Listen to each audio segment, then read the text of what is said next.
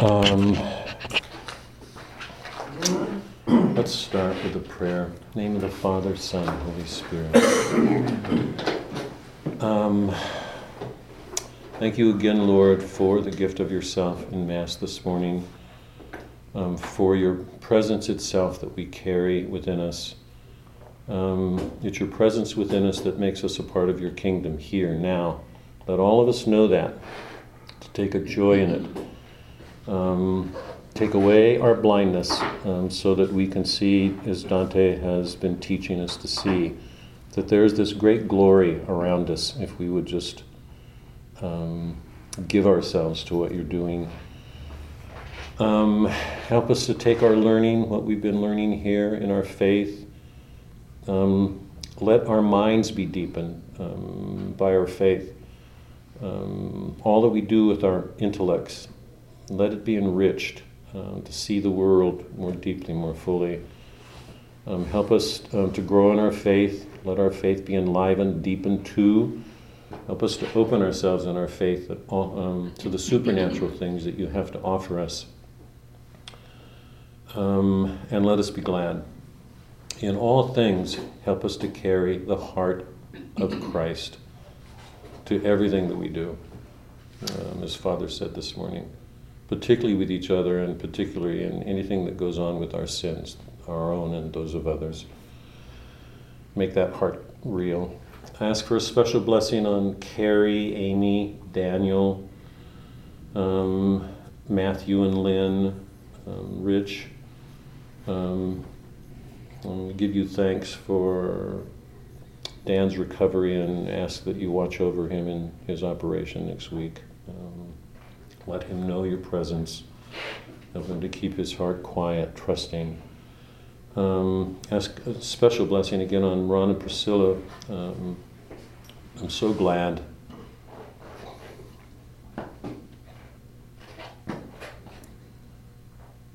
So glad they're here. Um,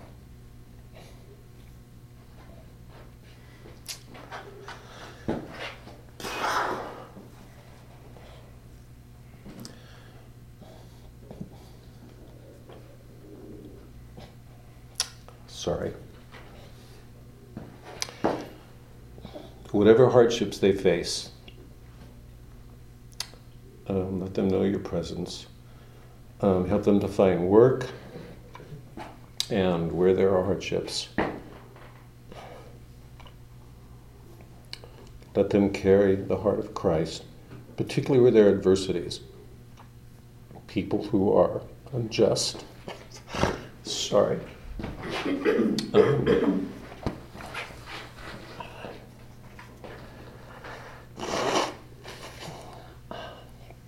Let them see this as um, something God is overseeing always.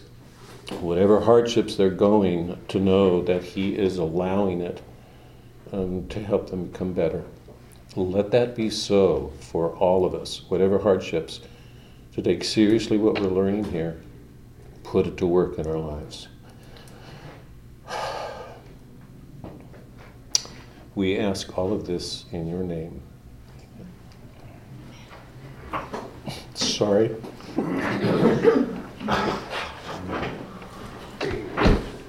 God, know, I've been praying, but I get to a point before I die when I don't do this.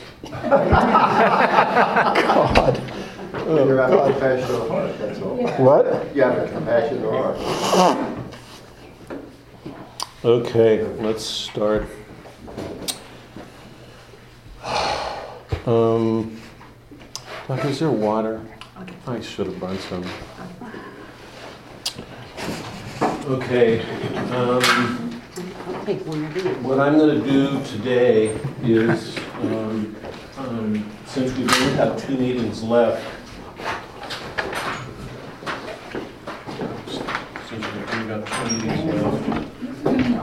Just um, do a little summary wrap up um, to give some over perspectives and look back. So I want to go forward. Um, you have to you have to bang it. Um, um, as a way of trying to sum up, because next week will be our last week, and I won't do any summary. I'm not going to go back. I'm not going to do the, the short review that I do is the short review of the previous week.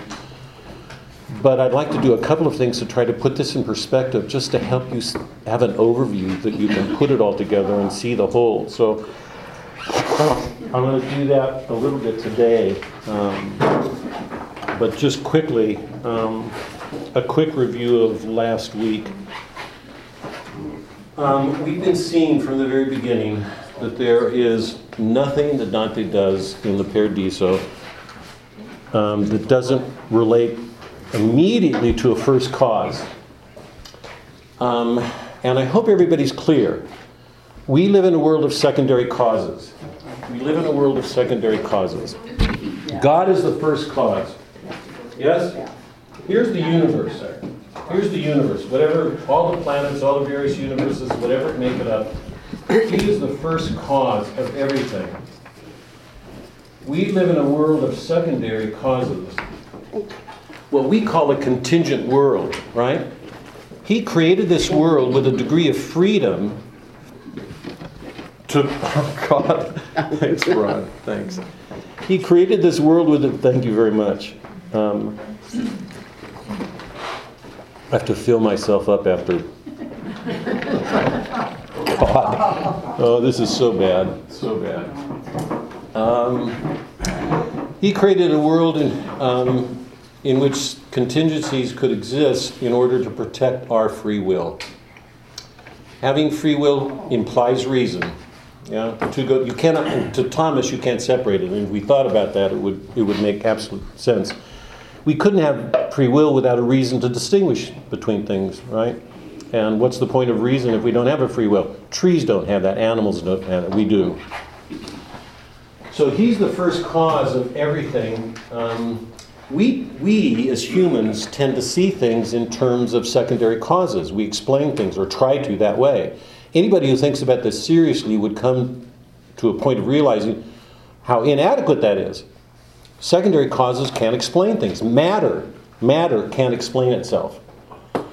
In the night class, um, Bob gave an, an, example of what he thought um, was um, an illustration of um, self perpetuating movement. Because one of the definitions of nature is that nature's motion, it's movement, everything's changing, everything's in, in motion.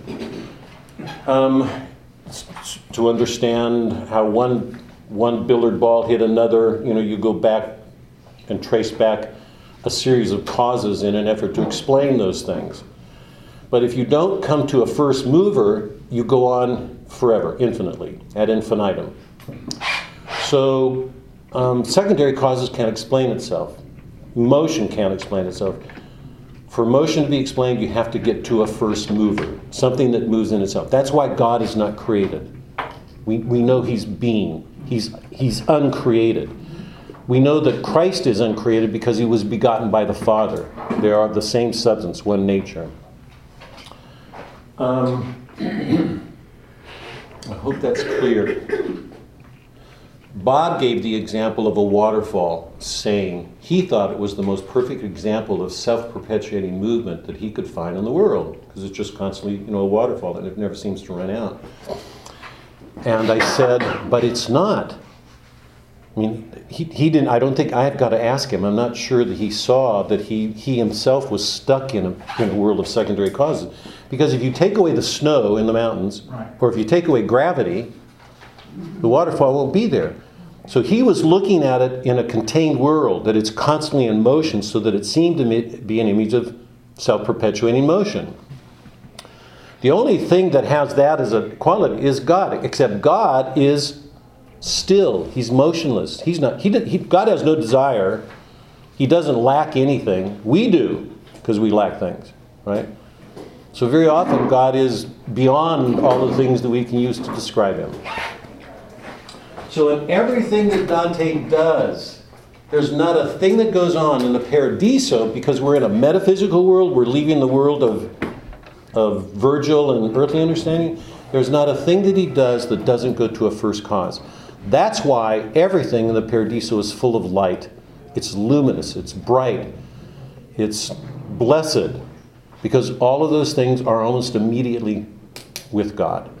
They're only coming to Dante so that he can gradually adjust his soul to the brilliance of all that's happening in heaven. So we saw that in the, in the Paradiso, we've entered a world of metaphysics. He could not have done that if he had not read Aristotle's Metaphysics. Of the greatest works in the ancient world and through the Christian Middle Ages were Aristotle's Physics and Aristotle's Metaphysics. In the Metaphysics, he's dealing with ultimate principles. Um, and we, we went through the scheme again. You already know that the heavens are divided into three. The lower heavens are, um, are planets in which souls come to meet Dante who are imperfect and deficient in the virtues. Um, the moon, what was it? Um, the moon, Mercury, Venus. The moon um, is, the, is the sphere in which Piccarda comes and tells the story about how she and Constance were um, um, had broken their vows, and in Mercury um, um, we met Justinian, who was imperfect in justice. Um, so deficiency in in fortitude, in justice, and then in the level of Venus, where love is set in motion, um, we encountered um, Charles Martel. It's also there that we, we encountered Cunizza. Remember, she's the one who has who had four husbands and a countless number of lovers. I can't look at that scene without enjoying her tremendous. And she's the one who says, "I forgive myself," you know, because, well, remember, there's no there, there's no morbidness, no guilt, no shame. That's all gone in heaven. So she takes a joy in the state of forgiveness that God had forgiven her and she forgives herself. It's a wonderful scene, I think. And then um, we ended in the heaven of the sun and, and um, experienced the two orders, the Dominicans and the Franciscans, complementing each other. And it was an instance, I'd said, of, of um, oh, thanks, God. Was an instance of the graciousness in heaven. Um, and um, remember, I suggested that, that um, the erotic presentation of St. Francis and that description that ends that canto, Canto 10 or 11, was not accidental. Remember, with all the images of thrusting and swelling, that those sexual images were not accidental. It was Dante's way of showing that the lower is always, it's never left behind. God made us he never leaves that stuff behind. That, that what happens is it's transformed. The, the modern psychological term would be sublimated. You know, that the sexual is sublimated. I, I think that's an unfortunate term. I would say it's transformed and made radiant. You know, it's, um, it's not sublimated, it's not left behind. Whatever was there becomes what it was meant to become. So the sexual um, um, energy, whatever you want to call it, um, is still present, but changed. Um, and and the last um, the last thing we didn't get to, but I want to I want to look at that now just quickly before we turn to what happens today. In um, in Canto um, 13, I think. Turn to page 467.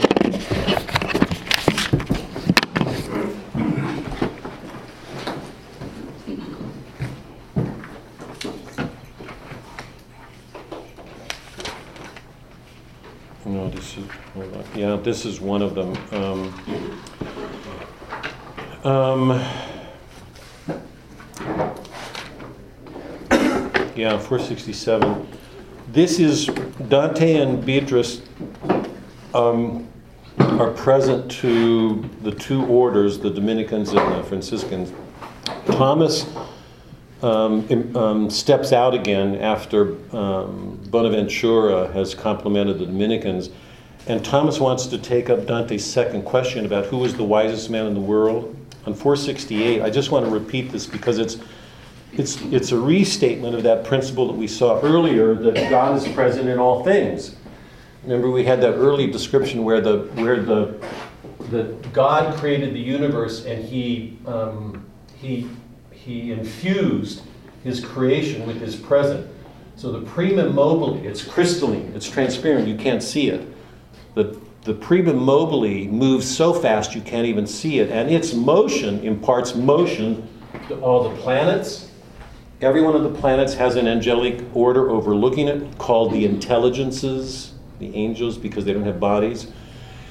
And um, one of the most famous um, visions, theories of the Middle Ages was that the, the harmony of these planets in their movements, in their different movements, their different speeds, their different orders, produced what was called the music of the spheres, was God's order.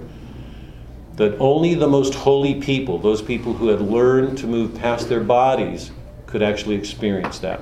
And I gave you the, the example from Shakespeare's Pericles.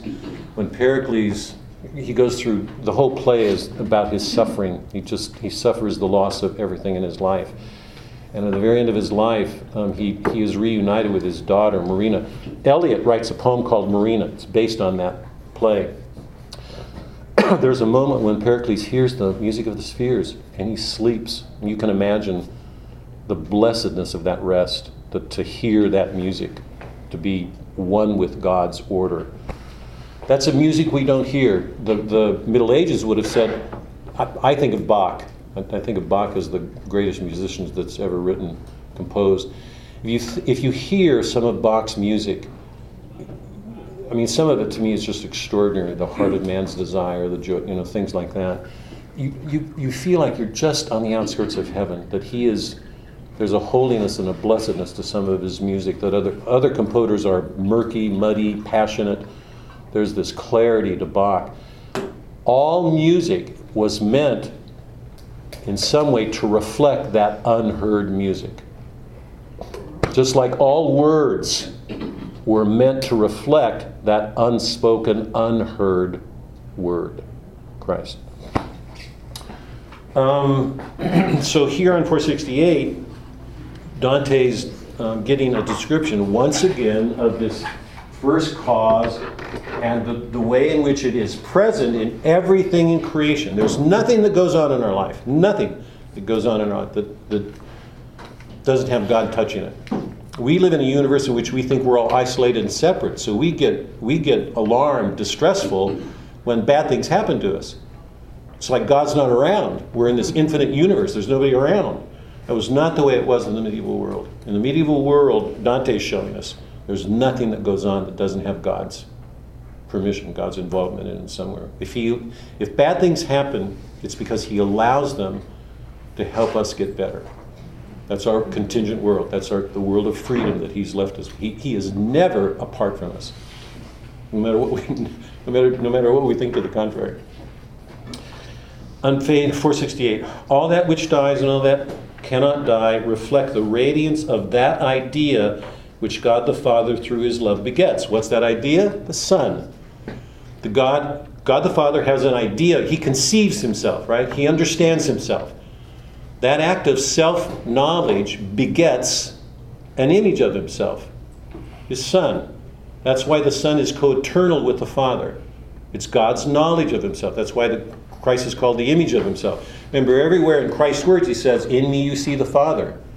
You know me, you know the Father. Why? Because He's His image. He,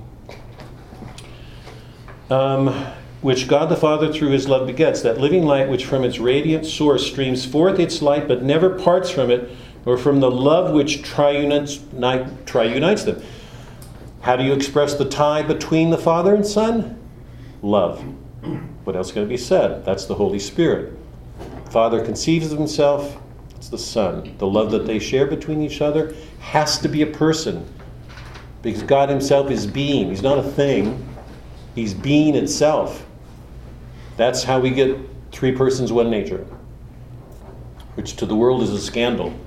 General, to the Muslim, it's a scandal that there's somebody besides Allah. These infidels, I mean, that's, that's, the way, that's the way they look at because they think the Trinity is a blasphemy. The sad thing is, there's a wonderful theology to it. If you thought about it, I mean, deeply thought about it, you'd say it makes sense. It can't be any other way. The Jews and the Islams have this isolated God.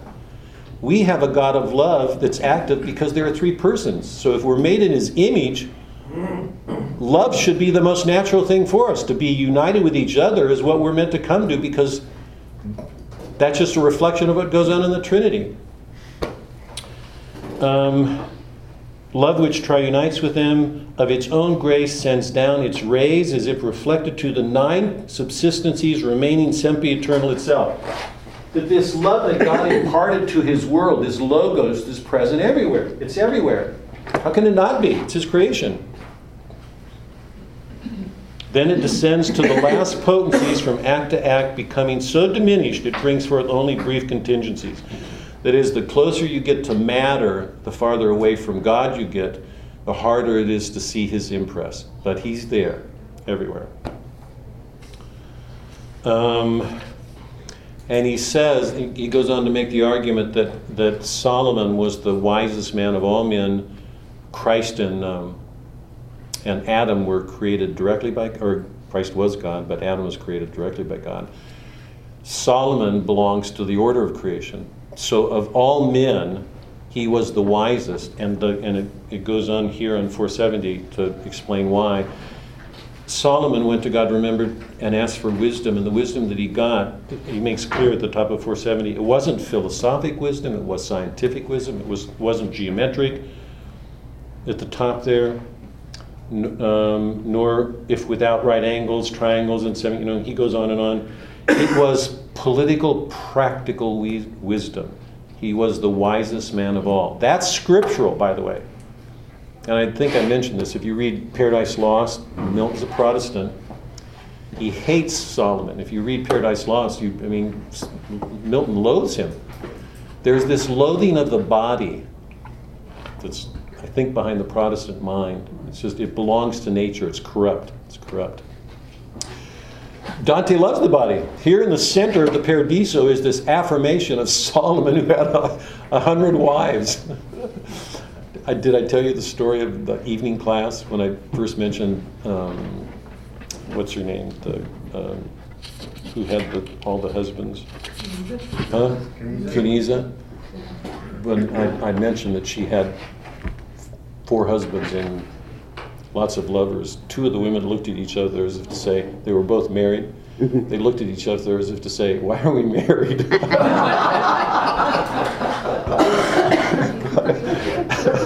that's, that's why I love Cunizza. You, you can't read Dante and not feel that he's affirming the body everywhere. Whatever sins we commit with it is still a glorious, it's what distinguishes us from the angels. It, it, may, have, it may have been part of what was behind um, Satan rebelling. I mean, that's one of the understandings. I'm, I'm not altogether comfortable with it, but he was envious because humans were given this body that he, I, I don't know how to, I, I think there's something more than that. But anyway, Dante is the great affirmer of, the, of our human nature as God made it. Um, on page 473, Dante has this other question if the body is going to be returned to us because the body is essential to our nature, how will we be able to tolerate the, this increasing radiance that he's experiencing as he gets closer to God? Um, and we've got all these images. Um, Beatrice can't smile at him. She warns him because she says if she does, she'll blast his eyes. His eyes can't stand it. Here's Solomon's answer on 473. Long as the joyous feast of paradise shall last, it said, so long our burning love shall clothe us in this radiance you see. Because remember, all he's seen is radiance, lights from these souls who keep approaching him. Our brilliance is in ratio to our love, our ardor to our vision, and our vision to the degree of grace vouchsafed to us. When our flesh, sanctified and glorious, shall clothe our souls once more, our person then will be more pleasing since it's complete when our bodies, in the resurrection, when our bodies are returned to us. We will know a greater joy. We will be completed. Remember the, the opposite of that in heaven when Pier della Vigna, who killed himself in the suicide of woods, when he said, when the bodies are returned to him, he won't have his body. He will know a greater misery, a greater punishment because he rejected his body. Um, Wherefore, the light generously bestowed on us by the supreme good is increased, the light of glory that shows him to us. It follows then that vision must increase, as must the ardor kindled by that vision, as must the radiance of the ardor gives. But as a coal burns white in its own fire, whose inner glow outshines its outer flame, so that its form is clearly visible, so this effulgence that contains us now will be surpassed in brilliance by the flesh. When our bodies are returned, we will radiate a richer, deeper light, a greater glow. But ours will be accustomed to it. We will have been transformed. The principle is really important here. Our brilliance is in proportion to our love. Our love, our ardor, is in proportion to vision. The more that we see, the more we love. That's a fundamental principle of St. Thomas. Why did Christ come? It was to help us to love, but also to help us see the Father in Him, because seeing Him, our love would. How could, how could it not increase? If we see God in front of us all the time doing what He does, if we see it, actually see it with our eyes, our love increases. We can't love what we don't know. So, sight, seeing, knowledge is fundamental to our love. The more that we know, the more our loves grow. If we read the Divine Comedy and our vision deepens, hopefully so will our love. We have a help. So, um, our brilliance is in proportion to our love, our ardor, our love to our vision, and our vision to the degree of grace vouchsafed our sight is deepened by the grace given to us. So the more open we are to grace, the more we see, the more we see, the more our loves are enkindled. That's the fundamental principle of Dante's journey. Right? Virgil came to help him see. So did Beatrice. Because the more he saw, the more he would love. So it's important that we know that we see and our sight is always in proportion to our openness to grace.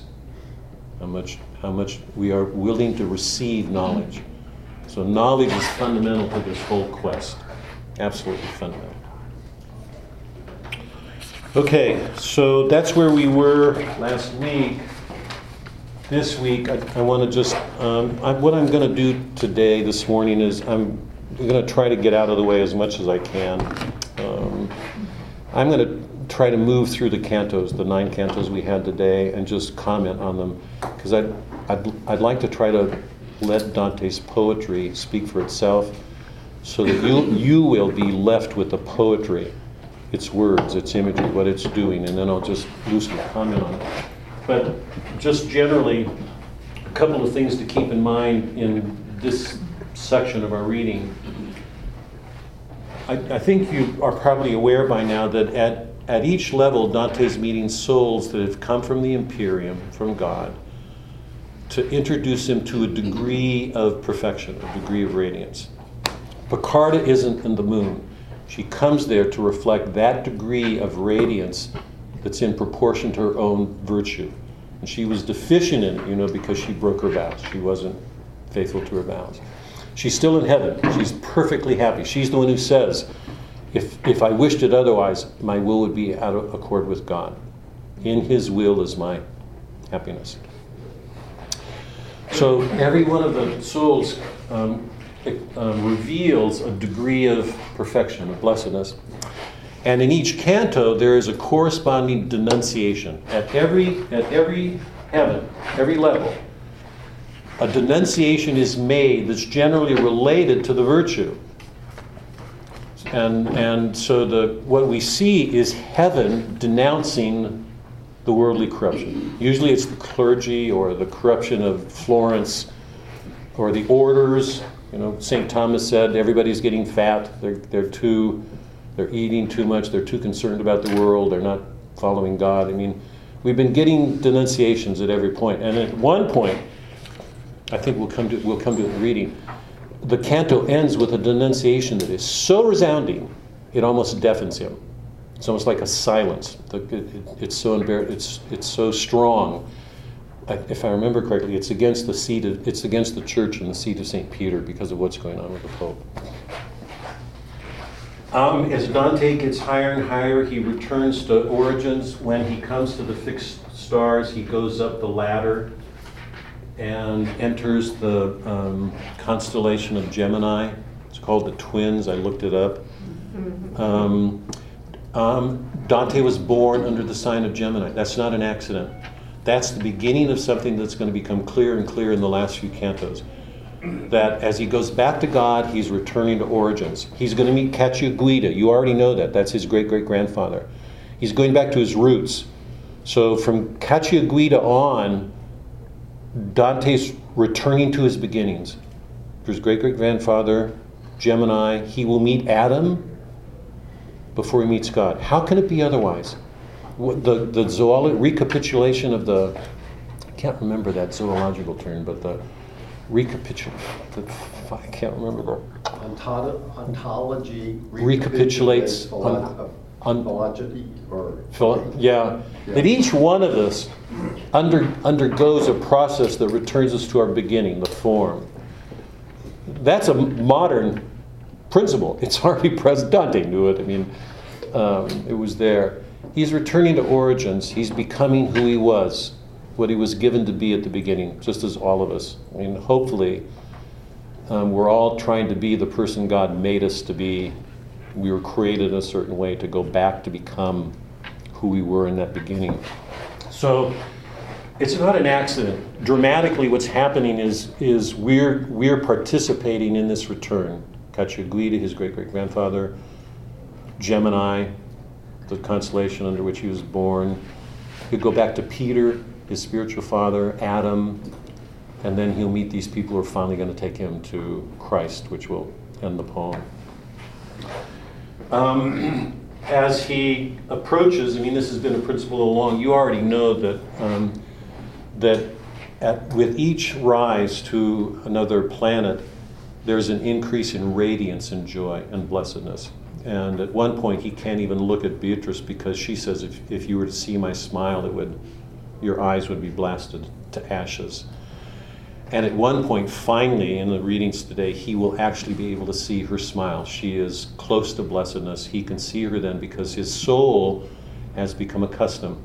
I want to stop for a minute to say this because this is all sort of amazing. It must sound surreal to you guys, unreal. I don't know how you experience this when you read it, but you know that I said when we started the Purgatorio that I believe when we did the three cities city of man, the city of God, and the, the peregrine city, the, the uh, pilgrim city, that the pilgrim city is the church. We are not supposed to be at home here. If we ever get so comfortable with our material wealth, we're in trouble. We were, we were asked to give it up. That's what Christ asked. Um, we were asked to give it up to move on to Him. Um, so the church is the image of the peregrine city, the city moving God.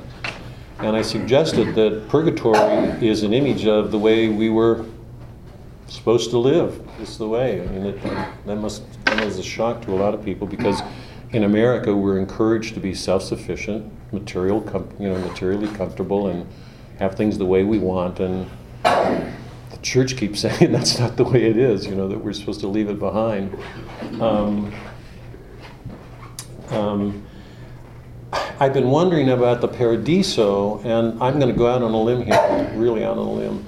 The paradiso is the condition that Dante experiences after he leaves the purgatory. the, the work of purgation is over, so he's in a state of blessedness. Um, Uh, part of me wants to say we're, we're intended to live that here, like the Purgatorio. I'm not sure that that's so, but, but I'm going to go out on a limb and say this. It seems to me that what he's showing us in the, in the Paradiso is what the contemplatives and the mystics and the saints do experience. So that when somebody's taking communion, or the mystic is, you know, the, our, our, um, our readings of the mystics and their accounts of union with God, or the saints when they describe these moments of blessedness, the dark night of the soul that leads to rapture, that What Dante is showing us is the life that we were intended to have. And I would, I would suggest that um, it's beyond the purgatory, so I'm, I don't think it's safe to say that that should be our life here. But I think, I think it's safe to say we should have some glimpse of it in our struggles to be with Christ. That's what, that's the blessedness that's offered us. So that when we take communion or take a moment of joy, um, and a light goes off or something, that that's not an accident. It's, it's an indication that that's part of the, the spiritual life that we've entered into. And we enter the spiritual life, that's its end. That's where we're going.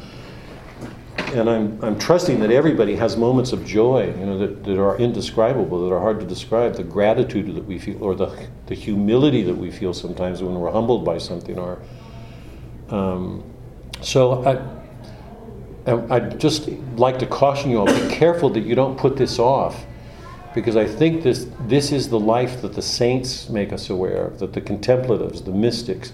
There's no accident here. This is the answer to hell, and this is the fruit of purgatory, the, the, the work of, of, of being purified once we enter the spiritual life and move towards God. Okay, so as Dante moves up, the experience of joy and this, this brilliance that he keeps experiencing intensifies by degrees. Before we look, before I turn to the cantos, I want to just give a quick, a quick, um, a quick overview. Um, 1265, Florence was the first burgher republic we can say that it's America. And I've been making the claim from the beginning that Dante is prophetic, and he's prophetic in this sense. We've been seeing through the whole poem that Dante sees this as a calling. That, like Paul and, and Aeneas, he had an experience of the afterlife, and his experience of that afterlife he brings to us. So he enters into this afterlife and repeatedly makes us aware that it's a calling. Beatrice is going to say, write it down. Cacciaguida is going to say to him, who's in heaven, be truthful. You're going to have you're going to say things that are going to give people pain. You're going to make people angry at you. You still have to have the courage to say the truth. Because if you don't, you have yourself to answer for. So he's been revealing these truths to us I've been claiming prophetically in order for us to see more clearly the world that we live in. And the amazing thing about it is that Florence is really the prototype of us. So that all of this, what, as I'll come to this in a second, all that we experience is meant to help us see more clearly the dangers that we face, the things that we have to deal with in our faith. So we're not just going to church. I think that's why um, Francis asked us to read it. We're not just going to church and taking communion and saying, I mean, Father keeps saying this and saying our rosaries. We're, we've entered into the spiritual life. It's a journal and a, a journey and a struggle. And Dante's helping to clarify our sight, to help us to see more, so that hopefully we can love better, come closer to Christ in the way that we love. And we've seen the major sins of Florence are pride and envy. I'm going to succeed. I'm not gonna I'm not gonna not have what other people have. Envy, yeah. I'm gonna have those things too. I don't want to be left out. And gluttony. The, the, the commercial regimes keeps encouraging us to have more and more and more and more. And, uh, repeatedly, Dante talks about food and how much overeating goes on. We are notoriously overweight in our in our world. In the last couple of um, planets, Saturn and Jupiter, we're given examples of men who, whose whole life is a life of fasting. Um, Damian and Benedict speak. Benedict goes to the de- goes to the desert and eat honey and honey and um, Locust. hmm? Locusts. yeah, yeah, yeah. They're contemplatives. They're they're struggling to know God, to turn away from the flesh, not not to hate it, but to not let it have its hold on us. So the move towards the heavens is a move towards beatitude. We can see this movement really clearly in one respect if we take beginnings. Francesca, turn to five, turn, turn to page, just quickly, I want to do this quick, page 30. Remember, she was the, the very first image of sin itself. because in the first level, the virtuous pagans, we weren't given images of um, sin. They weren't being punished, right? They were not being punished. They were there. They were good men. Dante's showing us virtuous men um, are still good. They're just not in heaven because they haven't opened themselves to faith or hope. So it's a shadowy world. The first step into sin is presented to us in Francesca on page 30. Remember, she and Paul are together. They, they had that adulterous moment. And she says, O living creature, gracious and so kind, who makes your way here through a world to visit us who stain the world with blood. If we could claim as friend the King of Kings, we would beseech him. To... She's blaming God, right? If God were our friend, we wouldn't be here. Um, she, she's feeling sorry for herself. She's remember the, the prototype, the image of this was Dido. We, we talked about this when Dido left, or when Aeneas left Dido, and she finally committed suicide because she, she couldn't accept the struggles, the, the ordeal that she was facing. Francesca's in the same situation. She's feeling sorry for herself. She blames God. Imagine somebody trying to correct her if she's in this state, what she would do.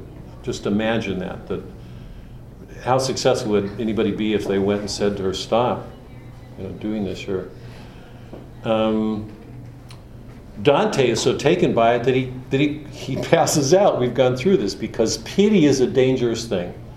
He feels so sorry at watching her that he doesn't say anything. He passes out. That was the first, or one of many faints. Turn to page 267. In the early stages of the Purgatorio, remember at the level of the pride, he meets the proud families and the other proud men. In the, in the next level, in the glut, or I mean the envious, he meets Guido. And then there's this brief scene with Sapia, 267 I was a Sienese here with the rest. I mend my evil life with tears and beg of him that he reveal himself to us. She's repenting her sin, that she was glad when people didn't get things or had them taken away because she didn't have them. She describes the town. You know, she says below, Our men were scattered on the plain, forced to take their bitter course of flight. I watched the chase, seized with a surge of joy. They lost things, their losing things made her happy. Now she's repenting. I mend my evil life with tears and beg of him that he reveal himself to us. She spends her life in prayer. And she says on the next page, um, 268, had it not been for one Pier Pettinaio, who moved by charity to grieve for me, remembered me in all his holy prayers. If it wasn't for his prayer, she wouldn't be where she is. So we can see the spiritual, what's happening just in terms of a spiritual movement. If we go from Francesca to Sapia, and then Piccarda on 406. We've already read these, but it's, it's just a way of 406. If, if we track them, Dante asks her if she isn't unhappy where she is because he assumes that she's lost something because she's there. And she says, no, she's only come here to reveal that degree of, of goodness that she has. She says on 406, um, at the top, if we desire to be higher up, then our desires would not be in accord with His will, who assigns us to this sphere. Think carefully what love is, and you'll see such discord has no place within these rounds, since to be here is to exist in love. Imagine how it is on earth with people competing with each other. What it does to loves. I mean, that's what she's saying. Imagine on earth the, the, the discord that's caused by wanting too much or not enough or. Um, um, indeed, the essence of this blessed state is to dwell here within His holy will, so that there is no will but one, but one with His. Conforming our hearts to Christ, to have the heart of Christ, conforming our wills to His. The order of our rank from height to height throughout this realm is pleasing to the realm as it is that king who wills us to his will. Notice that she uses king, but notice the difference here. Francesca's words were if the king of the universe were only friendly to us, um, the different ways they have of looking at that king. Um, so, one way of tracking, one way of looking at the movement here from sinfulness to the blessedness is that in the early stages, the, the soul has as its object its own love, its self love, its complete self love, loving the self more than God.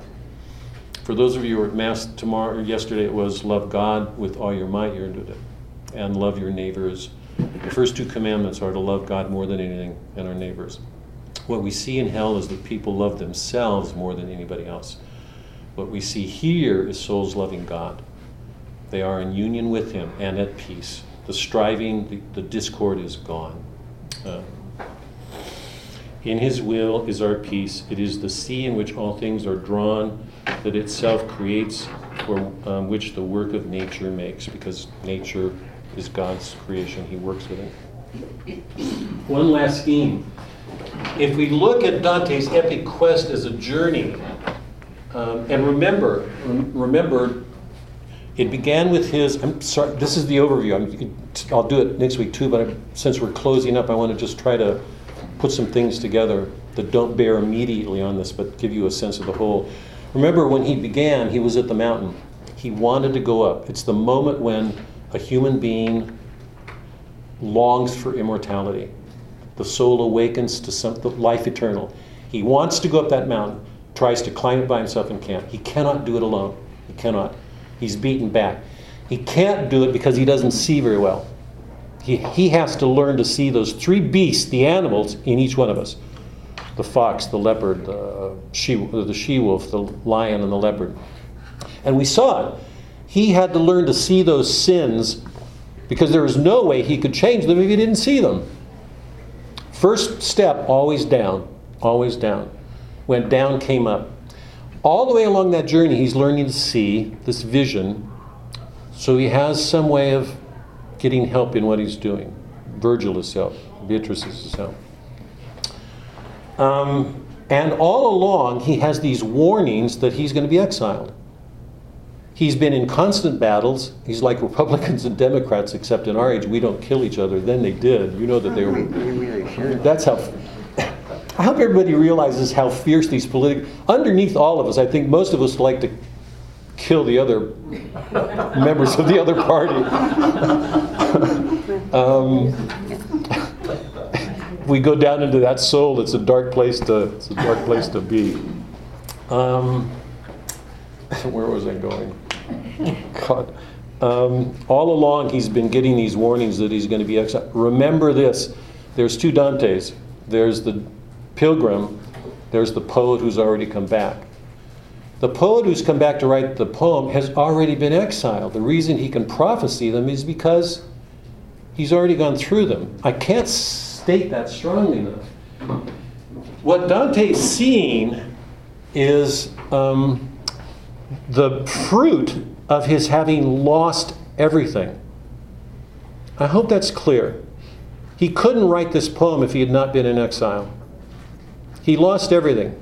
He knows what it means to lose everything, right? And he know he, he's showing us in the poem that he keeps getting these warnings. God knows it. It's prophesized. It's going to happen, right? So he's a man looking back at experiences that he's had, and I'm assuming it's like all of us. All of us go through these horrible ordeals, and at the time when we go through them, we so often, I mean, we're just left overwhelmed with these things. Dante's already experienced that, right? He's lost it. He's lost everything. So he's going back from the perspective of having gone through it all already, writing having lost it. So what we're seeing is God, I mean, if we take the journey as a whole, that God has allowed all of this. Why? So that Dante can do this. Could he have done it if he'd stayed comfortable and, you know, secure and killing people in those wars still? Could he have done any of this? No.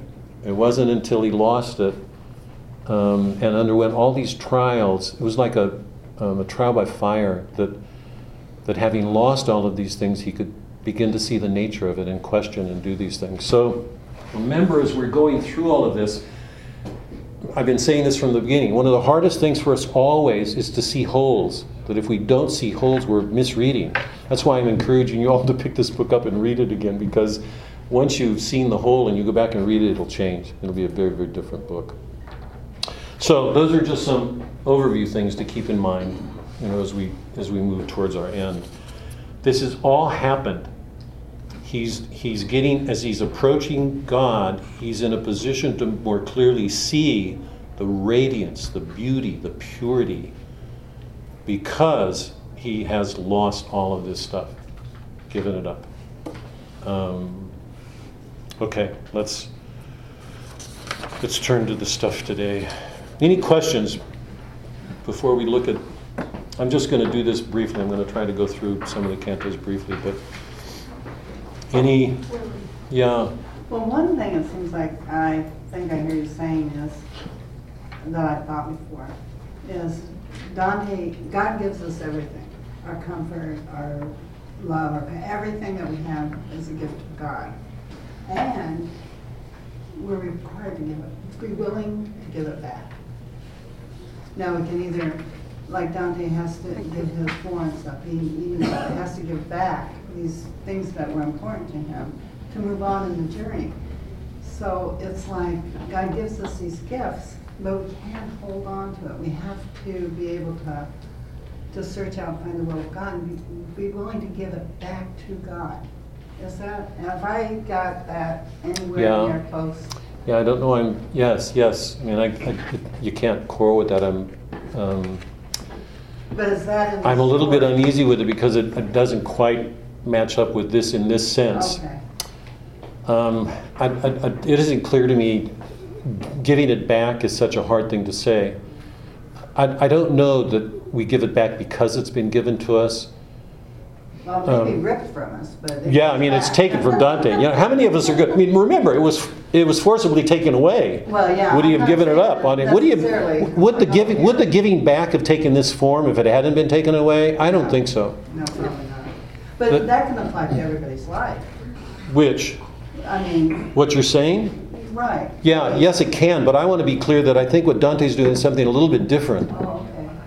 that that what um, I when you put it that way, it's a little bit like a contract. We've been given something, give it back. Yes, yes, yes, yes. I don't want to. I'm not arguing with that. But there's another way of looking at it too. If if the ultimate image of our reality is the Trinity.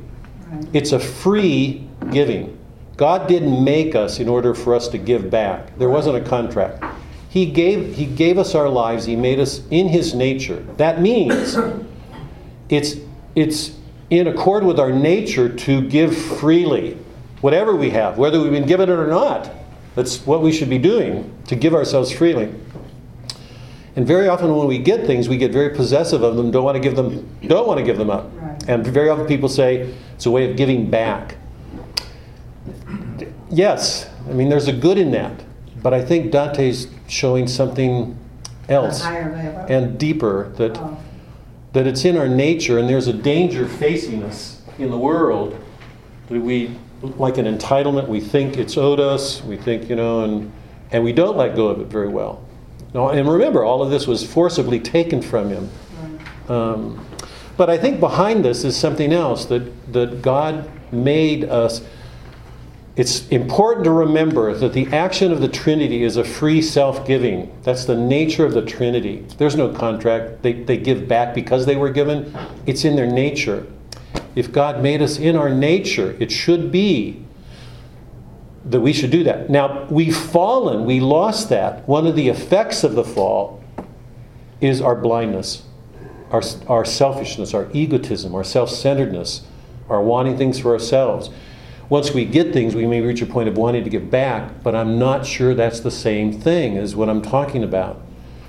Because to go there is to go to the root of our nature. Some people give because they want a reward. God gave me this. I'm going to do this because my reward will be to be in heaven with God. Are they freely giving? I mean, you know, it's such a it's such a obscure thing. But what I what I'm suggesting here is that that Dante's going to ultimate things and showing us that there's something self-giving in the nature of God.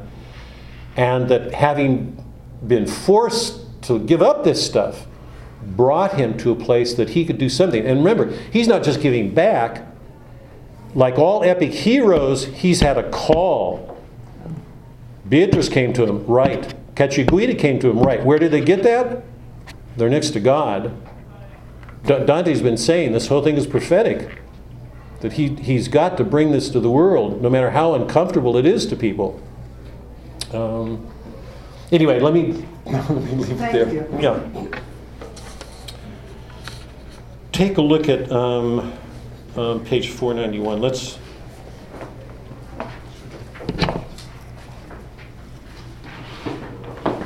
Which canto? We don't have page numbers. You don't have, oh, um, Canto 17. Oh, there it is.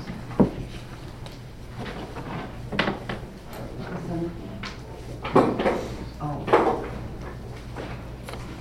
By the way, we're not gonna, we're not gonna look at um, 15, 16, fi- turn, actually, t- turn to page 4. s- Let's, hold on a second, sorry. Turn to um, 477. I'm gonna try to get out of the way as much as I can. I wanna let Dante.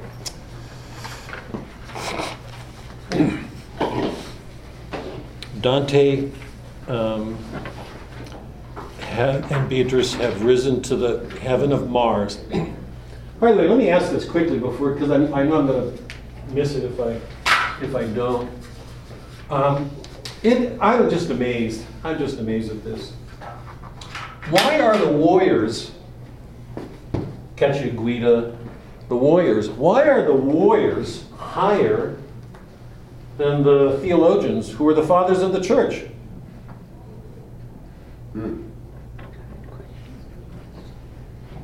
Anybody? They're in, they're in the trenches, Oh, life good. experience, they know more. And they die. I mean, they give their lives. I mean, you know, in a war. And, um, I think that just um, soldiers offer their lives completely. I mean, it's not to say theologians don't. They write, but but I think Dante's always trying to make sense of differences and hierarchies and orders and and I, I'm just I'm always amazed. I've said this, you know, I've, said this before. This is sort of amazing.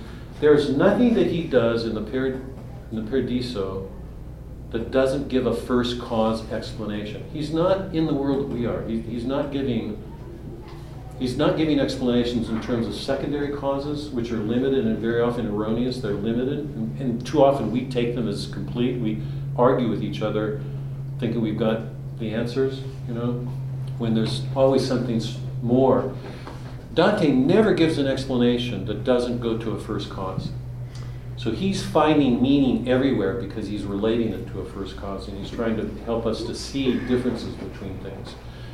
Um, it's just interesting to me that, that this is the way the, the planets are, and he founded an an order of an ascent from the, def- the virtues that were deficient to the virtues that were perfected to the contemplative life to the supernatural virtues, faith, hope, and charity. That's the journey. It's, it's richer and richer and richer. Remember, the higher things are always there faith, hope, and charity, or you wouldn't be there. But when we get them here, we get them full in their essence, pure. Um, here, he's risen to the level of Mars and he's meeting his great great grandfather, Cacciaguida, 477. The magnanimity in which true love always resolves itself as does that other self seeking love into iniquity. When we love ourselves too much, we always get into trouble. Um, um, it's too self seeking and it always leads to some bad. Silence the notes of that sweet sounding harp and hush the music of those holy strings, tuned tight or loose by heaven's hand itself. How could such beings be deaf to righteous prayers, those beings who, to encourage my desire, to beg of them fell silent, all of them? And right it is that he forever mourn, who out of love for what does not endure loses that other love eternally. Those who make their own love more important than everything will lose the love of God. And now, through calm and cloudless skies, a sudden streak of fire cuts the dark, catching the eye that watches listlessly. As if a star were changing places there, except that from the place where it flared up, no star is missing and the blaze dies down. So, from the right arm of the cross, a star belonging to that brilliant constellation sped to the center and down to the floor. And as it coursed along the radio lines, this gem contained within its setting seemed like fire beneath an alabaster screen. As he rises to the level of Mars, he catches an image of a cross lit up with specks of fire. They're all souls. It's the soul of Christ. And in, in some sense, it's, it's the cross of self sacrifice, what the warrior does when he offers his life. Because it's everything. He can't go on to write a treatise, he's dead. He gave up everything. So we see this image of the cross with these flecks, these flames of light. One of them descends and, and takes its place. That would be Cacciaguida, one of the soldiers, now comes to Dante, his great great grandfather. And he's going to tell him things about his calling, the things he will have to write. With like affection did Anchises' shade rush forth, if we may trust our greatest muse, when in Elysium he beheld his son. Somebody recall for me what's happening here.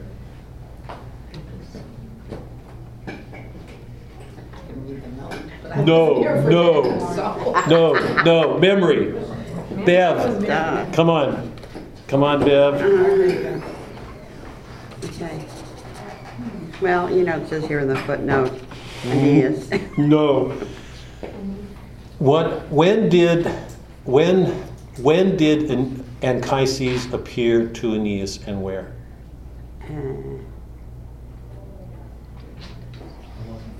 Yeah, I know. That's why I want to go back and do the Iliad and the Odyssey and the Aeneid again. You guys realize how much you're missing here. That's why we started this course in the beginning. The underworld or? Yes. Aeneas had to Aeneas had to go into the underworld to meet his father, and it's in. This is so important. This is a passing. This is a passage you read. He meets him in Anchises. Big deal. It is a big deal. He had to go to the. Remember, he had to go to the underworld to deal with those um, illusory spirits that he had. He was going to have to contend with in the world. And it's there in the underworld that he meets his father. He's reunited with his dad. And it's in the underworld that his father gives him his calling. And he says, This is what you're going to go on to do. Now, why did Dante introduce this, this simile here? With like affection did Anchises' shade rush forth? That's the way Cacciaguida rushes to Dante. Why? Because the message that Anchises gave and Aeneas was going to lead to the founding of Rome. What's the parallel? Dante is the prophet of the modern world who's trying to recall people to this new universal Rome. Dante's talked about it, the Rome that is in heaven where all souls are Roman. Mm. It's the universal Jerusalem. This is no accident. This is not a minor simile. This is a major simile because in coming to his great great grandfather, Dante's going to receive great clarity on what he is supposed to do. Like all the epic heroes, he has a divine calling. This is something he has to do. um, 480 Branch of my tree, the mere expectancy of whose arrival here gave me delight. I was your root. God. This was his preface then. He said, He after whom your family was named, who sold a hundred mount years and more, still circles the first terrace of the mount. Father of your grandfather was my son, and meet. This is sort of extraordinary. Imagine going to heaven and beginning to meet forebears and finding yourself. Wow. Father of my father, his father, his son. Um, um, going over on 483, tell me then, cherished source, from whom I sprung, about your own forefathers, who they were, what years made history when you were young. Now, what's going to happen is this probably the greatest denunciation in the whole of Divine Comedy. Cacciaguida is going to spend a whole canto, 48, how great I saw them once who now are ruined by their own pride, and how those balls of gold shone bright as Florence, flowered in great deeds. He began by describing how great Florence was. The wives used to carry water and loved doing it. Now he says they're all spoiled. All the men given to wealth, gold. Such were the fathers of those today who prolong some vacant office in the church and grow fat sitting in consistory. He goes on to denounce all of them in- in- to 490 page. With families like this in charge, I saw the glory of the justice of her people.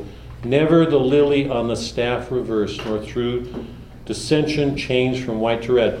In the battles between the Guelphs and the Ghibellines, in one of the battles, the victors reversed the emblem of the other side. I mean, it's just nothing but hate and rivalry and competition and gluttony and pride and envy.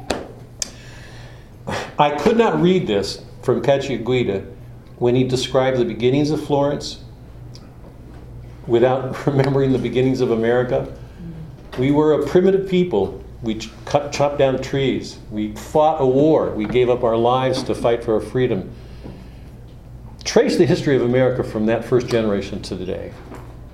I don't know how anybody can do it without being overcome with sorrow. I mean, to, to see what our families have become, the enabling, um, awful spiritual condition in which we are today. This is what Cacciaguida is doing. So Dante is giving us this picture of Florence as it was and what it has become from his great great grandfather. Um, 492, here's that first principle again. Contingency which in no way extends beyond the pages of your world of matter is all depicted in the internal sight.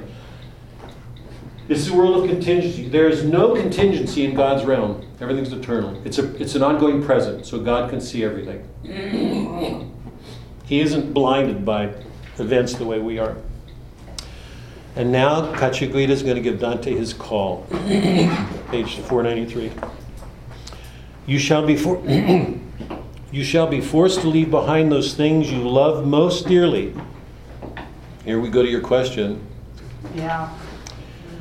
You will be forced to leave behind those things you love most. Would he have given them on his own if he had to? And this is the first arrow the bow of your exile will shoot, and you will know how salty is the taste of others' bread, how hard the road that takes you down and upstairs of others' homes. He's going to have to live at the mercy of other people, depending on them. And lots of them he's not going to like, because they're not going to be good people. This is what Dante is going to have to endure.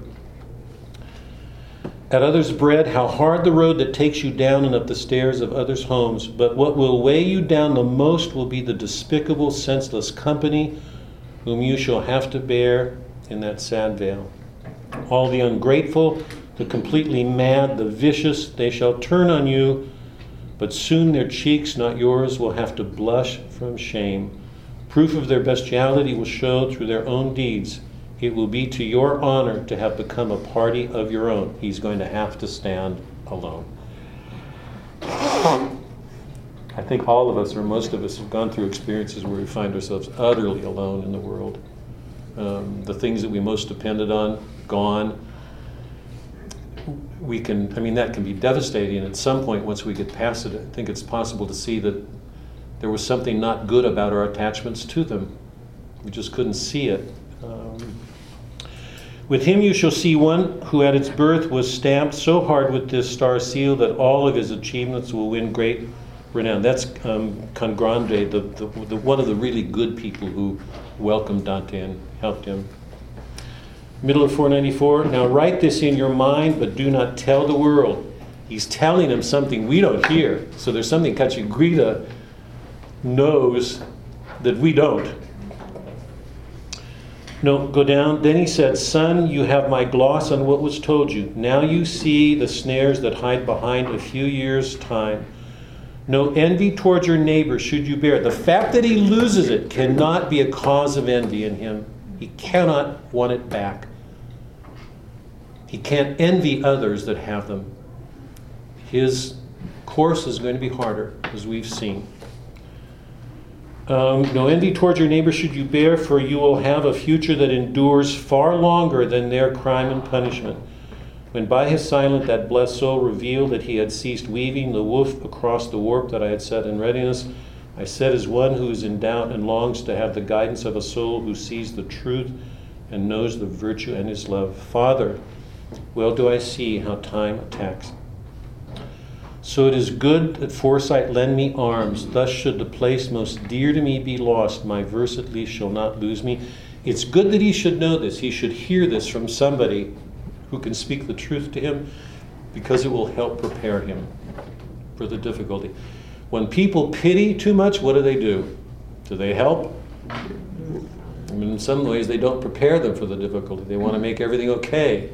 Cacciaguida is not doing that here. And Dante knows he will have his verse, that there's something going on here, that he's been called to do this. Down through the world of endless bitterness, and on the mountain from whose lovely crown I was raised upward by my lady's eyes, and through the heavens rising from light to light, I learned things that, were they to be retold, would leave a bitter taste in many's mouths. Yet if I'm a timid friend of truth, I fear my name may not live on with those who will look back at these. This is amazing. Those of you who weren't here won't know, but the, the great theme of the Iliad was kleos. Kleos, honor. But remember, honor in the Iliad was disorder. Achilles is the one who restores the right order. Dante's concern here is his honor, not as the pagans understood it, but as a Christian. He wants to be faithful to the truth. He knows that if he isn't, if he doesn't tell the truth, even when it's going to hurt people, he will compromise his integrity. He will, will not be who he is, who he's been given to be. The light that was resplendent in the treasure I had found there began to flash more light. Cacciaguida's overjoyous at hearing what Dante's saying. This is his grand, great great grandson. He's proud of him. He, he loves him more because of what he's doing. Began to flash more light just like a golden mirror in the sun, and then replied, The conscience that is dark with shame for his own deeds or for another's may well indeed feel harshness in your words. Nevertheless, do not resort to lies. For what you write reveal all you have seen, and let those men who itch scratch where it hurts. Though when your words are taken in at first, they may taste bitter, but once well digested, they will become of a vital nurturement. Even if people are a little bit stung, if they hear the words, they will nurture them. They will become a source of nourishment. Your cry of words will do as does the wind striking the hardest at the highest peaks, and this will be for honor no small ground. And so you have been shown here in these spheres, down on the mount, and in the plain filled valley, only those souls whose names are known to fame because the listener's mind will never trust or have faith in the kind of illustration based on unfamiliar and obscure. Every one of the, it was important that Dante deal with people who were known, who were famous, so that people would take them seriously, so that they would learn from them. Um, Dante and Beatrice ascend to the sphere of Jupiter on page 500 all of the souls begin to swim around Dante and they form themselves into a sentence in the middle of the page 500. The first words of the message, verb and noun, diligiti, justitium, qui adjudicus, adjudicatus terram, um, love justice, you who judge the earth. Remember how important justice has been all along. Justice and mercy have to go together but there can't be any mercy without justice. We're all called to justice, to do what's right. Whatever the circumstances, easy or hard, we're called to do what's right. And then what happens is the final lever in Terram M forms so that what we have is the image of an eagle in that M. So it writes the words. That is amazing, amazing. Sorry. I mean, it's true we're learning a new language in heaven. The eagle spells out a word. I don't believe it was, you know, in the way that we look at it. But anyway, here's this M, so that we have the image of an eagle speaking, speaking to Dante in a language. this will make it clear um, if it isn't right now. The eagle will begin to speak about things dealing with justice on 502. And there before my eyes, with wings spread wide, that splendid image shone, shaped by the souls rejoicing in their interwoven joy. They were set there like splendid rubies, lit each of them by a gleaming ray of sun, which was reflected straight into my eyes. And what I have to tell you here and now, no tongue has told or ink has written down, nor any fantasy imagined it. For I could hear the beak and see it move. I heard its voice use words like I and mine, when in conception it was we and our. Is that clear? Hmm. Is there anything possessive in heaven? No. No. so even if an individual speaks, even though he uses the pronoun I, there's some sense in which what's communicated in that I is an our. What Dante's showing us is that there's no language is inadequate to deal with what's going on there. We, language, as we know, is sequential. Yeah, subject, verb. It's in time. We have entered a place in which there is no time. Remember, I gave you the example the other day. It's, it's always struck me. We, Suzanne and I did the adoration last week, and and looking at the host and Christ, and realizing that people all over the world were doing the same. And and I I think I gave you this example of the beatific vision. If you're looking at God, we the, that we I hope we will all have that vision, but if we're present to God, we're looking at Him, whatever we see. Is there somebody behind Him looking at Him at the same time? There is no behind to God. Just there is in Mary. If everybody's praying to Mary, there's going to be somebody praying to her here, somebody praying to her here. Somehow, even though we are separated by time and space, she is present to them all. How? Because in heaven there is no time or space as we know it. Yes? Am I clear? Is this clear? So Dante's got to find a language that will make it possible for us to enter into this. Now take this sheet I gave you just quickly. Did you? Do you have that? Um,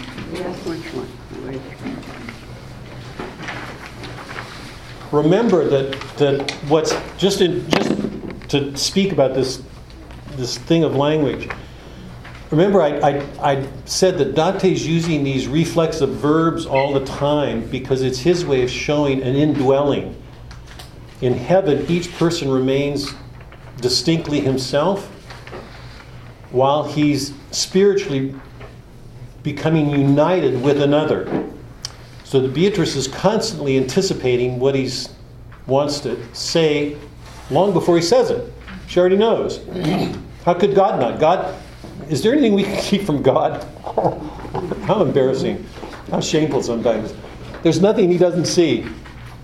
Um, we've got bodies and we think they're opaque. God sees everything. You know, it's spirit entering matter. But so just take a look at some of these. Piccarda.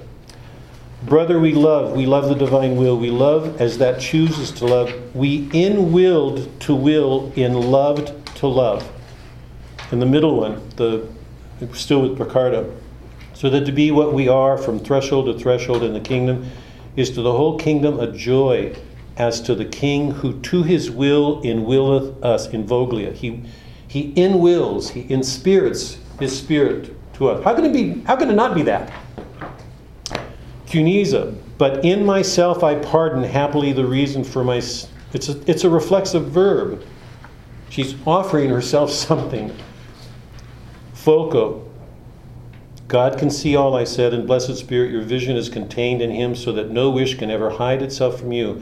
I would not have to wait for your request if I could enter you as you do me. Another, if I indeed, this would be better, I think, if I indeed myself as thou dost in me thyself. There's others, Peter Damian, the contemplative in the heaven of Saturn, a ray of God's light focuses on me and penetrates the light in wombing. A light is in wombing. That's an amazing in wombing. It's not just entering. It's it's it's infusing a light in him that is a womb, which means by its own nature it's creative. It will be offering. God. And when those precious light reflected jewels with which I saw the earth planet begemmed, Gems are infusing their light in things sapphires, rubies, you know, gold. The next one, compared to the melodious tones that poured from the sweet lyre, crowning the lovely sapphire, whose grace in sapphires the heaven's brightest sphere. It's like a, a sapphire light not only radiating the heavens, but radiating the interior of things in sapphire itself. You are close to final blessedness, said. By the way, how can it not? The, the Trinity is the most perfect image. If we were made in God's image, this is what we were meant to come to. Yeah? You are close to final blessedness, said Beatrice, that you now must keep your eyes unclouded and your vision keen. And so before, God, and so before inciting further here, coming inside of it, but that is before you penetrate more deeply into the mysteries that are going on here. Yeah? So remember the remember what was the opening canto about? Moon spots. Dante has a body and he enters the moon. How can a body enter moon? And the moon spots didn't explain themselves, they could only be explained using the concept of a form, this informing principle that, that's work everywhere. Everywhere, this is this metaphysical principle. Everything that goes on is receiving form. That's what gives it its nature, what it is. What's the ultimate source of all of those? The Word. The form of the Father, the informing power of Christ everywhere in creation. So, um, so there's nothing going on right now that doesn't take the form of becoming one with another and one with the, the very nature of heaven itself. Imagine what this does. I hope. I'm, I hope you guys are blown away by this as much. That you, when you take the Eucharist, this is just not taking wine. I mean, a Protestant who says this is a memorial or, you know, if anything should be going on, this should be going on. How many of us can do this if we don't have an imagination to help us? I mean, I just think this should be taught in the schools. You know, people, so that their imaginations can be enlivened. If we can't imagine it, think about how, how much darkness we live in. Dante is opening that world for us. So there's, he says, I could hear the beak and see it move. I heard his voice and use words like I and mine when in conception. It was we in there. We are in another time space dimension. There is no time and space as we know it here. And there's an informing principle at work everywhere. It is the Word present in everything there. Does the Word rule over things like a despot, a puppet master? No. The souls are there in freedom, loving, one with God's will. They are completely who they were given to be, freely. And remember, the cost, they couldn't get there.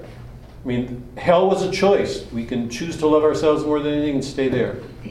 Purgatory was the movement out of that towards God, justice and mercy answering. Now we're here.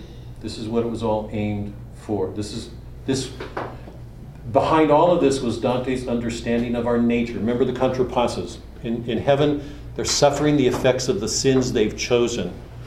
In purgatory, they're, they're accepting the punishments to transform those sins, to, to bring justice to them so that they can become better.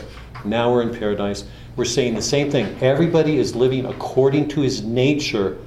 That's where we were meant to go, our nature. If our nature is Trinitarian, this is what we were meant to experience. This infusion. So we're, we're not isolated souls. The souls in heaven are partaking of this effulgence, this brightness, this joy everywhere.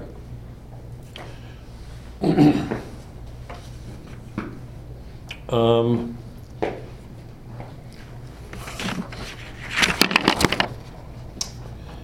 I'm going to rush forward, um, page 510 when Dante comes um, on 505, sorry, Dante has this question about the baptized. The eagle answers it in an amazing way. He says on 504, the trouble with us when we ask questions like that is that it's like the lawyer who presumed to, you know, when he said what, what should he, he lived up to the first and second commandment, said, What should I do? And then Christ says, Give up everything, and then he goes away sad. We always want more. Our, our mind won't be quieted, our intellect. Um, Dante wants to know what happens to the unbaptized um, on page 504. Therefore, a vision which can only be one of the rays that come from the prime mind which penetrates every created thing cannot of its own nature be so weak as to not see that its own principle is far beyond what our eyes can perceive. And so the vision granted to your world can no more fathom justice everlasting than eyes can see down to the ocean floor. While you can see the bottom near the shore, you cannot out at sea, but nonetheless it's still there, concealed by its depths. Is that clear? We can see this, the, the, the bottom close to the shore. And we know by extrapolation that there is a bottom, there's a, but we can't see it out at sea. It's too deep for us. So there's lots of things we can see with our intellects. But if we have any understanding at all, we should know that our minds are, are too weak to penetrate God's depths because his depths are infinite. So he gives the, um, the explanation. I don't want to go into it. You can read it, 505. But he says, O earthbound creatures, O thick headed men, the primal will, which of itself is good, never moves from itself, the good supreme. Only that which accords with it is just. It is not drawn to any finite good, but sending forth its rays creates that good. All good comes from God. He says at the bottom, even as my notes are too high for your mind to comprehend, so is eternal judgment. Nobody, he says, can go to God who hasn't been baptized. But he says nobody knows what God does with us because it's infinite. So we should be careful about presuming to answer to speak for God. Now, the interesting thing is on in page um, 510, the eagle identifies all of the souls in the eye, and Trajan, on, on page 510, of those five souls that form the eyebrow's arch, the one who shines the closest to my beak consoled the widow who had lost her son. That's Trajan. He was one of the emperors. He, he died. He was brought back by the prayers of a, of a Christian, brought him back to life, and he was baptized and is in heaven. What Dante is showing us is that God's grace, in dealing with matters of sin, God's grace is larger than the categories we impose on him because there is no past or, pre- or future for him.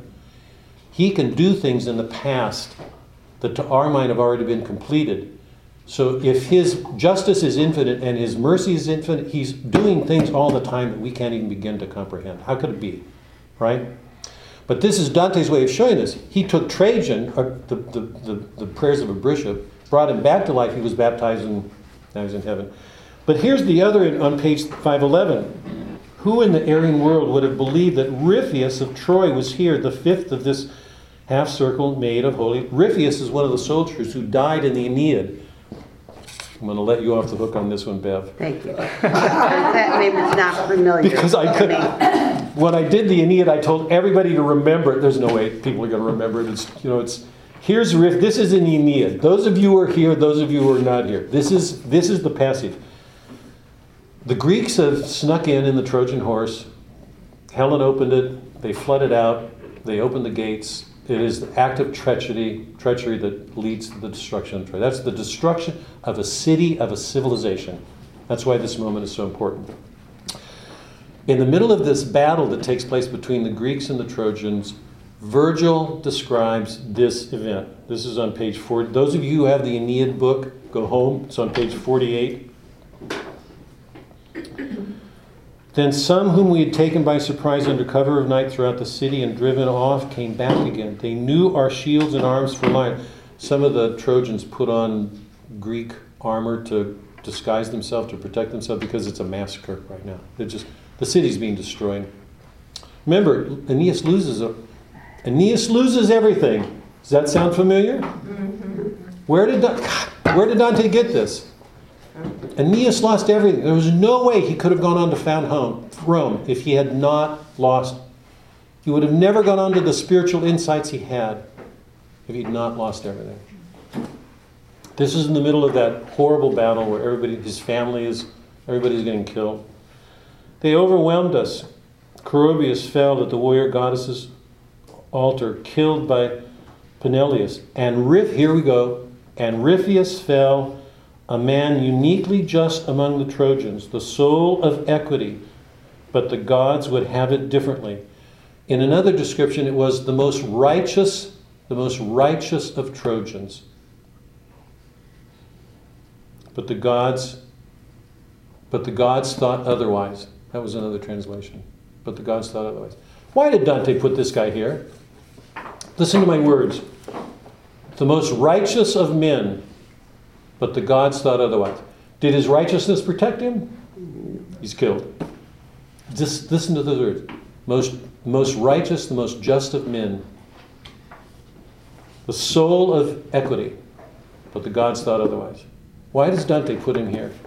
This is amazing. Because by putting him here, what Dante is saying is the God thought otherwise. Oh, that's right. Is that clear? Mm-hmm. It's, does Dante love Virgil? He does. I mean, he, he, he taught him so much. But this is a one upsmanship on Virgil. Let's say, there is a God greater than your God, Virgil. So, I mean, Dante's having some humor. It's just, um, you have to read these books, you guys. God, you're all going to be glad to get out of here today. Beating you all over the head. Um, page 515. Let's just, I'm just going to finish this quickly. They, um, they rise to the level of Saturn now, and um,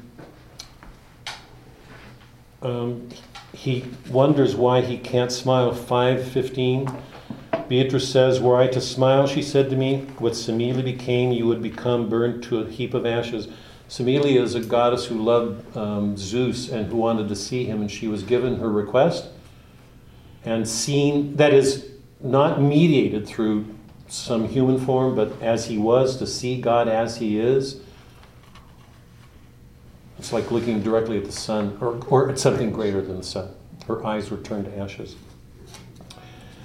Um, my beauty, as you have already seen, becomes more radiant with every step of the eternal palace that we, palace that we climb. And if it were not tempted, such effulgence would strike your sight the way a bolt of lightning shatters the leafy branches of a tree. Um, he learns too at the top of 517 Your hearing is but mortal like your sight, he said. There is no singing here, just as there is no smile on Beatrice's face. To hear that song would deafen because the beauty is too great.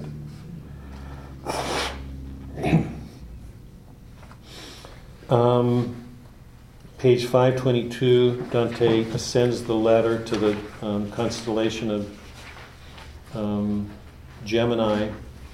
One of the dense denunciations here is of the orders on page 519. Lean and barefooted, Cephas came, and came the mighty vessel of the Holy Spirit, both taking food whenever it was offered. They're talking about the, the orders getting fat on their complacency and their gluttony. Um, this is Peter Damian on page 518. Then he began his third address to me. There I became so steadfast in God's service that I lived on nothing but plain foods and olive oil, suffering gladly heat and cold all year, content in only thoughts contemplative. He was glad to give up things so that he, he could grow in the life of contemplation. Because in contemplation we get closer to God, farther away from the world.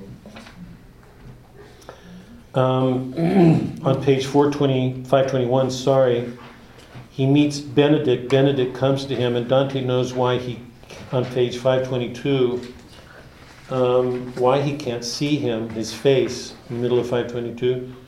Do I have sufficient grace to see the unveiled image of your face? Whereon he said, Brother, your high desire shall be fulfilled in the last sphere, for there not only mine, but every wish comes true. For there and only there is every wish become a perfect, right, entire one. How can he see Christ when he can't even see the faces of souls? He's got to learn to get there. Um, going back to Father's, um, the heart of Christ, will we, will we learn to see each other as we really are um, if, if we don't have the heart of Christ and his eyes? To see the sins and the goodness in each other, to learn to see that way. Um, so, this is just a part of um, what's going on with Dante. Um, 524. You are so close to final blessedness, said Beatrice, that you now must keep your eyes unclouded and your vision keen. Remember, it's through our vision that our loves grows. And it's interesting that right now he can't see things. He's, he's approaching the end itself. So before inciting further here, look down and see a vast universe I've already put beneath your feet, so that your heart, knowing the utmost joy, may greet that host of the triumphant who come in joy through this ethereal round. My vision traveled back through all the spheres. Here he is, prima mobile, on the back of the universe. And he's looking at the entire universe and taking a pleasure in watching the planets move. Think about I'm, I'm so sorry, we don't take astronomy today. We don't get it. Think about what it would do for our imaginations. Because if we could see the planets, if we learned to see them, we could imagine being back and back of them on the universe and watching the rotations, their harmony, their coordination, the harmony that they form. Dante's there now. He's asking us to imagine this picture, standing the way we are in a plane. You know, when we're in a plane and we look out and we see so much. Expand that. Take it to the back of the universe. What a, what an extraordinary moment that would be, to to see the universe in its order. Mm. My vision traveled back through all the spheres, through seven heavens, and then I saw this is this is the root of it. And then I saw our globe, it made me smile, it looked so paltry there. I hold that mind as best that holds our world for least. This is the via, this is so important, the via negativa, via negativa, the way of negation, or the um, contemptus,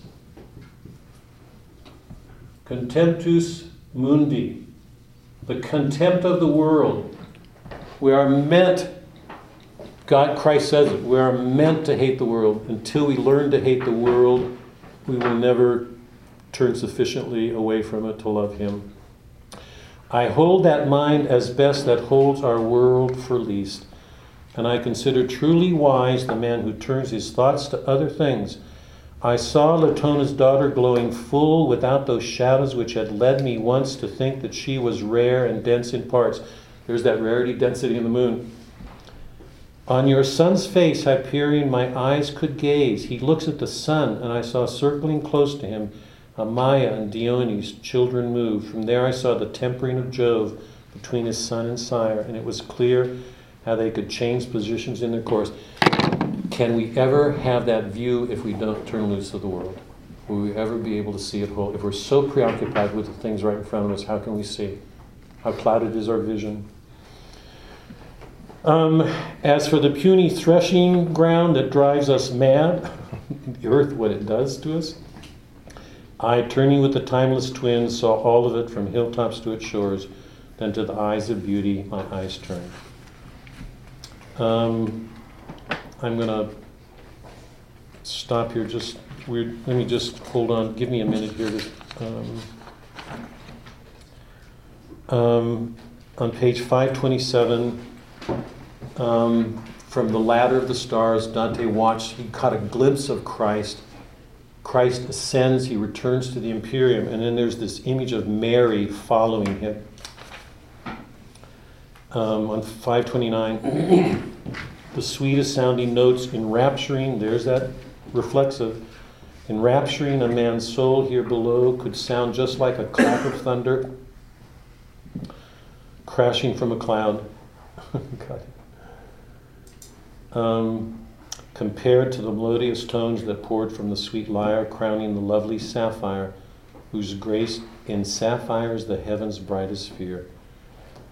Um, Hearing that would be like hearing ugly noise on earth compared to what he heard there because it was so extraordinary. He's watching Mary ascend, and, um, and the angel comes to him. I am angelic love, encompassing the joy supreme, who breathed from out the womb, which was the place where our desire dwelt. You all know what that that's Christ, right? Our desire dwelt in her womb. And I shall circle you, heaven, Heavenly Lady, while you follow your Son to highest heaven and with your presence make it more divine. He's at the prima mobile right now. Remember, the prima mobile is crystalline, it's transparent. It's moving so fast that you can't see it move, but it's imparting motion to the. It's Dante. Every and this is what's crucial. Dante's giving us a metaphysics. There's nothing that's going on that isn't connected with God. Everything. We're in a world of first causes, right? We're in heaven. We're not in secondary causes here. Dante's of that world, so it's related to our Earth, the planets, and but everything's presented in terms of a first cause. So we are in the realm of the first cause itself. He keeps getting these glimpses of Christ, and Christ recedes from him, and he's moving towards him. And Mary, Mary's following Christ, and he's following her. So um, the joy is increasing, the radiance is increasing. I saw all those radiances stretch their flame on high, thus making clear to me how deep their love, how much they cherish Mary.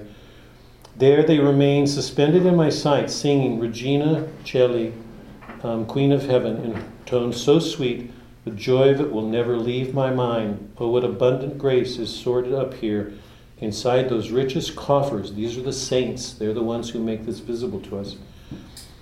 Who below in our world sowed the land with their good seed. Herein they truly live, and they enjoy the wealth their tears had won for them while they in Babylonian exile scorned all gold.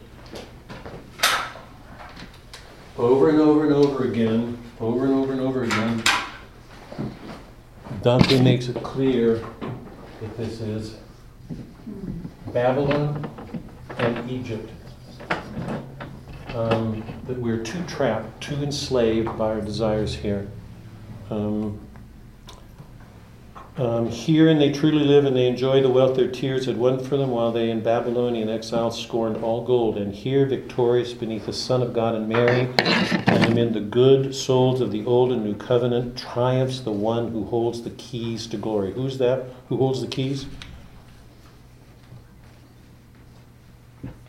Peter? Peter. Yes. They're approaching. They're approaching the beatific rose. It is the. Who was the image? You got that handout, yeah? Yes. It's the beatific. You just look there. You'll see the, the order that Dante's given it. In Canto 24, Peter Peter approaches Dante at Beatrice's request and gives Dante an examination in faith. It's really important to read this because it's not just an intellectual definition. It's not just an intellectual definition. It shows that it's living for Dante. If, if you read the canto, you'll see that Peter keeps pushing him. He doesn't want just an abstract answer, he doesn't want just a definition. He's, he's pressing questions to see if Dante really understands it in this sense that it's realized. It's not just grasped with his mind, it's realized in his being that he's living it, what he's doing, so he can give answers to Peter that somebody else wouldn't. So, Canto 24 is, is um, Peter's examination. Dante now has moved from the universe as we know it.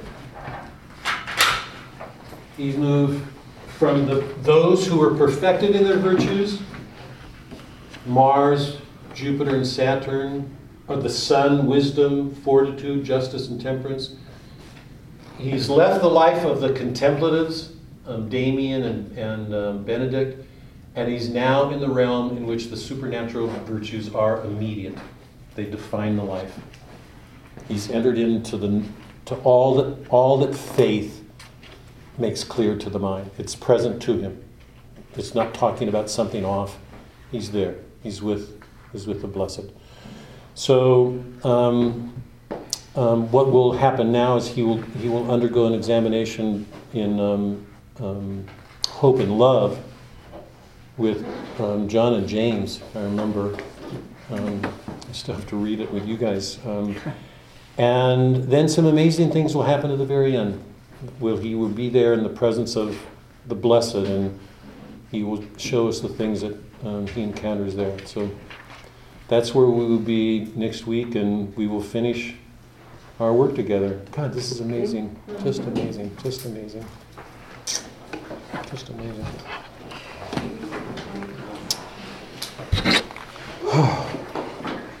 Just wear you out? Yes. Does it wear, I mean, this is a lot. Yeah, a lot.